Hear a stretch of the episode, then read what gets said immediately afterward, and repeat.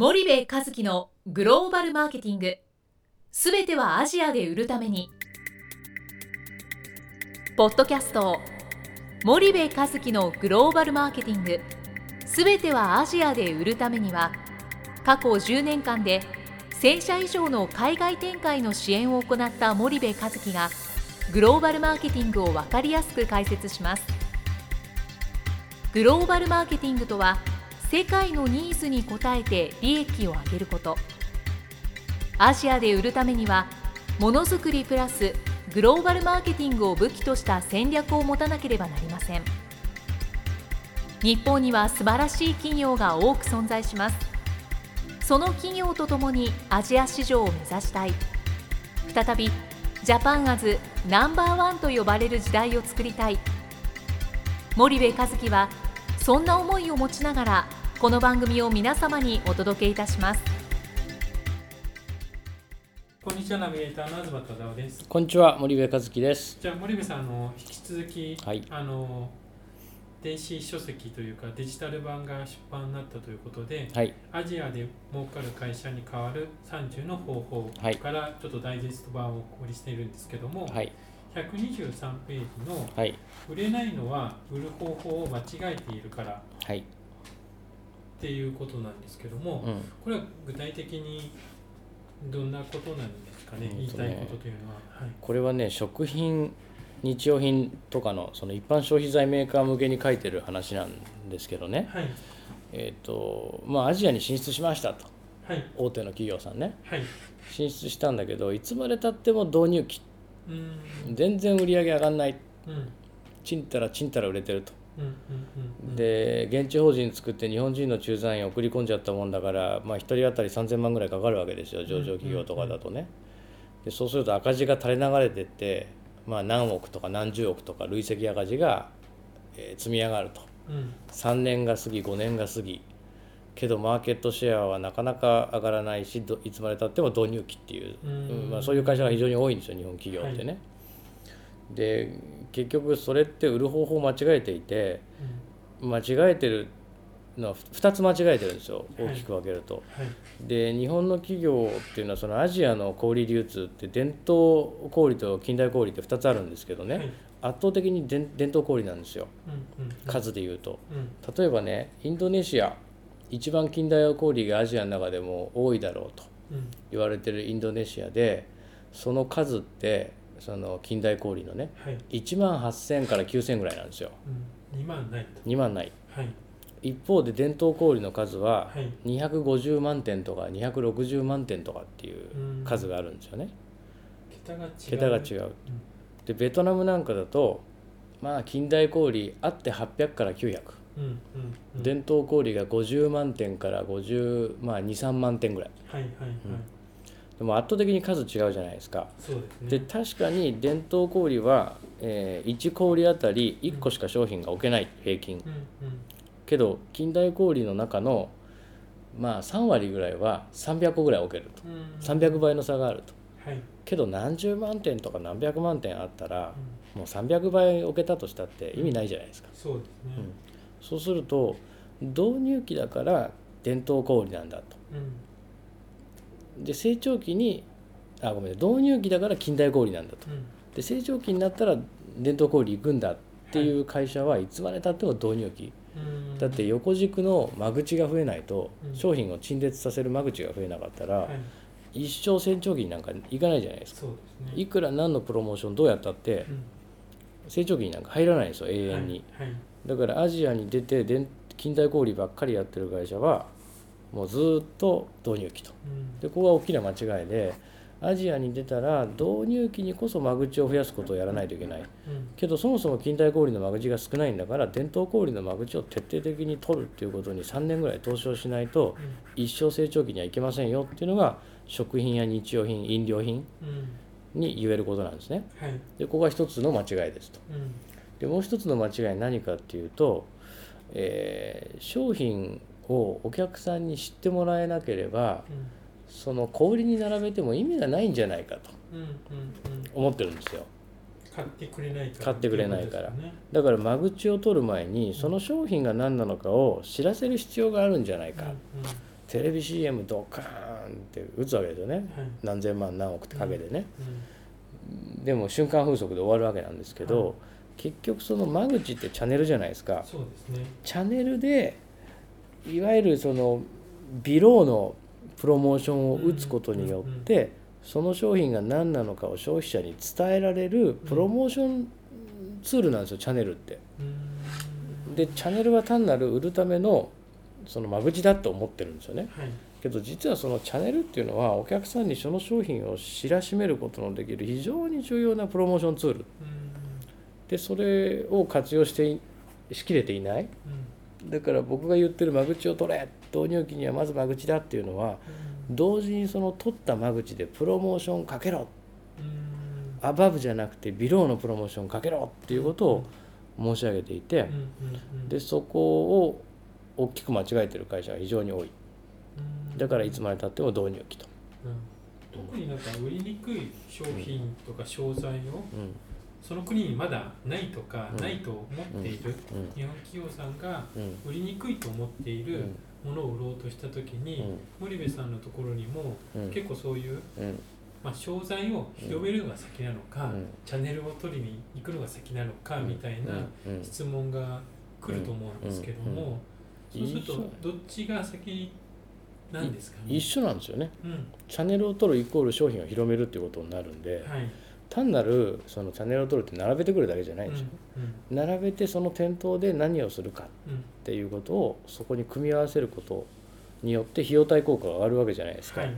間口を広げるっていう一つの行為で二つの成果を埋めるわけですよ、うん。何なのかを知らしめて、はい。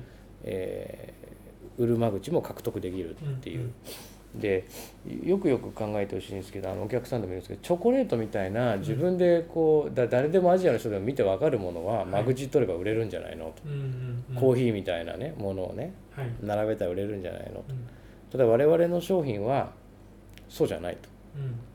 えー日本由来の商品ではい。向こうの人たちは口にしたこともないうん。とでその商品を並べても何なのか分かんないから買わないんじゃないかうんこうおっしゃるんですけどね。いやいやそれは違いますよと。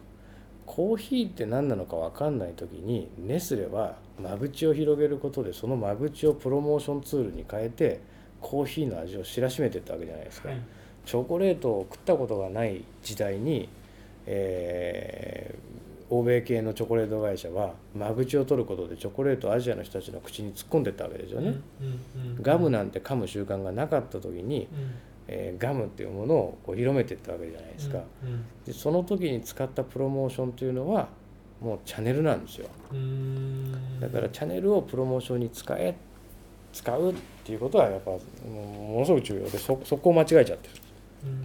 なるほどなるほど。そうすると多分そういったまあ今勘違いなのかそこの理解がうんなかなかできないうん方々っていうのはそのチャンネルがそのプロモーションツールになるっていうところがうん。多分しっくりこないとか腑に落ちないんだと思うんですけども、チャンネルがなんでうん。うんプロモーションツールとかそのプロモーション効果を発揮するのかっていうのは、うん。森部さんはどう考えるんだってチャンネルチャンネルっていうのはね消費者がそこに直接買いに来て手に取るわけですよ。だはい。テレビでは見るね。うでもチャンネルでは手に取るわけですよね、んうん。でその手手に取る現場でこれが何なのかっていうことを知らしめれたらうん。ものすごく即効性が高いわけじゃないですか、はい。でそのチャンネルでそれを売ってくれるう伝統チャンネルのね。うん。小売店の人がそれを説明をそその場でできるわけなんで、おお客さんに直接的に語りかけれるもので、はい。そのマスマーケットに向けてドーンってやるっていうのはもっと後なんですよ、うんその広め方として。うんまずはそのそれを買ってくれる層硬い層をコア層をまず掴んでいく。はい。でそこがある一定の量になったら一気にマスに広告バンバンバンバン出しゃいいですけど、うん。一番最初はやっぱそこですよね。うんうんうん。最初からテレビやったってはい。あ難しいですね。ですよね、例えばねなんだろうな。分かりやすく言うとシャンプーしたことないとするじゃないですか、はい。我々日本人が。でとにかくシャンプーがお店に並んで誰もシャンプーなんて知らないんで、うん。言語も知らないんで買わないですよね。はい。じゃあ、えーテレビ CM ボーン流して、シャンプーはこういうもんですよって言ってじゃあ売れるかっていうと売れない。はい。えそれよりも店先でシャンプーってこうやって使うんだよっていうことを教えることが先ではい。そこでコアな層を掴んだ後にテレビしある程度シャンプーが浸透してからテレビ CM ドーンと打つからシャンプーが売れるっていう話でアバブは後なんですよ。テレビ CM とかアバブ。うん。でビローっていうのは店頭プロモーションみたいな。そういうものが先っていう。うん。でそれをチャンネルで一緒にやっちゃいましょうっていう。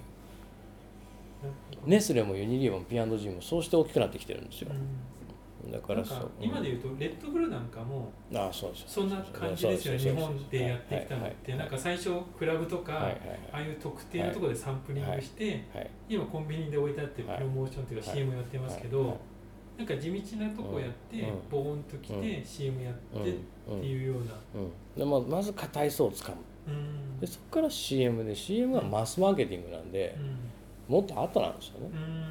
うん。でそれが日本のマーケットに慣れすぎちゃってるんではい。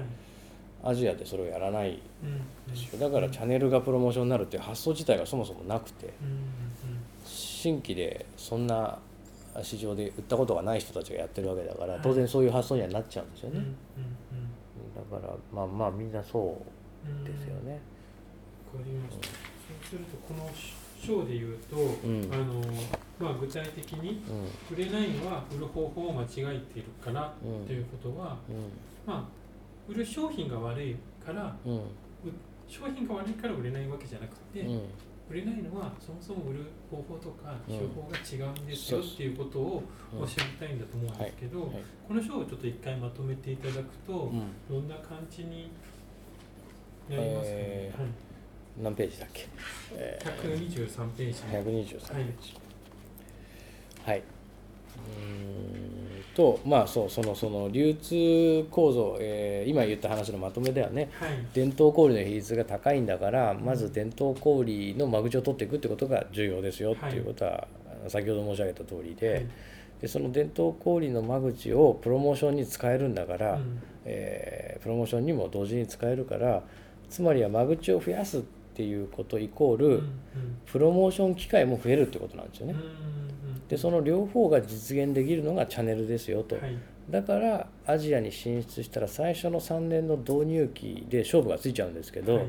導入期にやることはとにかく徹底的に間口を増やすこと。うんうんうん。で間口がある一定量いったら今度はテレビ CM やったらいいですよ。はい。そうするとその横軸に広げた間口が一気に縦軸にボーンと膨れ上がり上がるんででそこでワン回転じゃないですか。はい。だからそこまで頑張りましょうねという、うんそういう話でいつまでたっても導入期でちんたらちんたらしてる会社っていうのは売り方間違えてますよ、はい。ということを申し上げてる章がこれです。はい。わかりました、はい。じゃああの最後にあのアジアで儲かる会社に代わるはい。30の方法を、はい。まあ、まとめて、はい。森部さんなりにはい。この本に対しての思いとかこれをはい。読んでどんなことを分かってもらいたいかっていうのをちょっとまとめて終わりたいと思うんですけど、はい。はい。えーこの本はですね、えっと、僕本を読むのが実は嫌いでしてあの飛行機の中でアジアに到着するまでの34時間で聞ける、うんうんうん。読め読めるはい。本を目指して、えー書いた本なんですね。うん。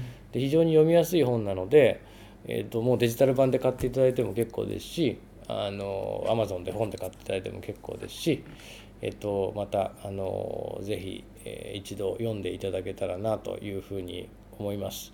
でポッドキャストでもまた感想を募集をしてまたその感想や質問にも答えていきたいと思いますし、えーまあ今も別の本をあの何冊か書いてますけどこのアジアで儲かる会社に代わる30の方法もまた2が出せるように頑張っていきたいと思いますので引き続きどうぞよろしくお願いいたします。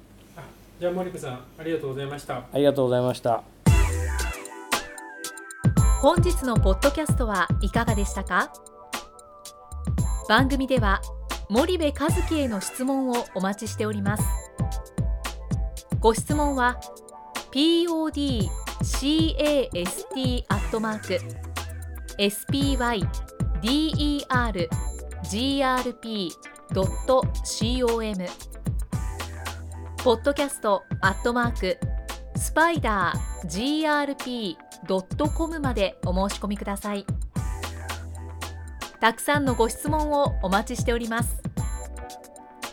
それではまた次回お目にかかりましょう。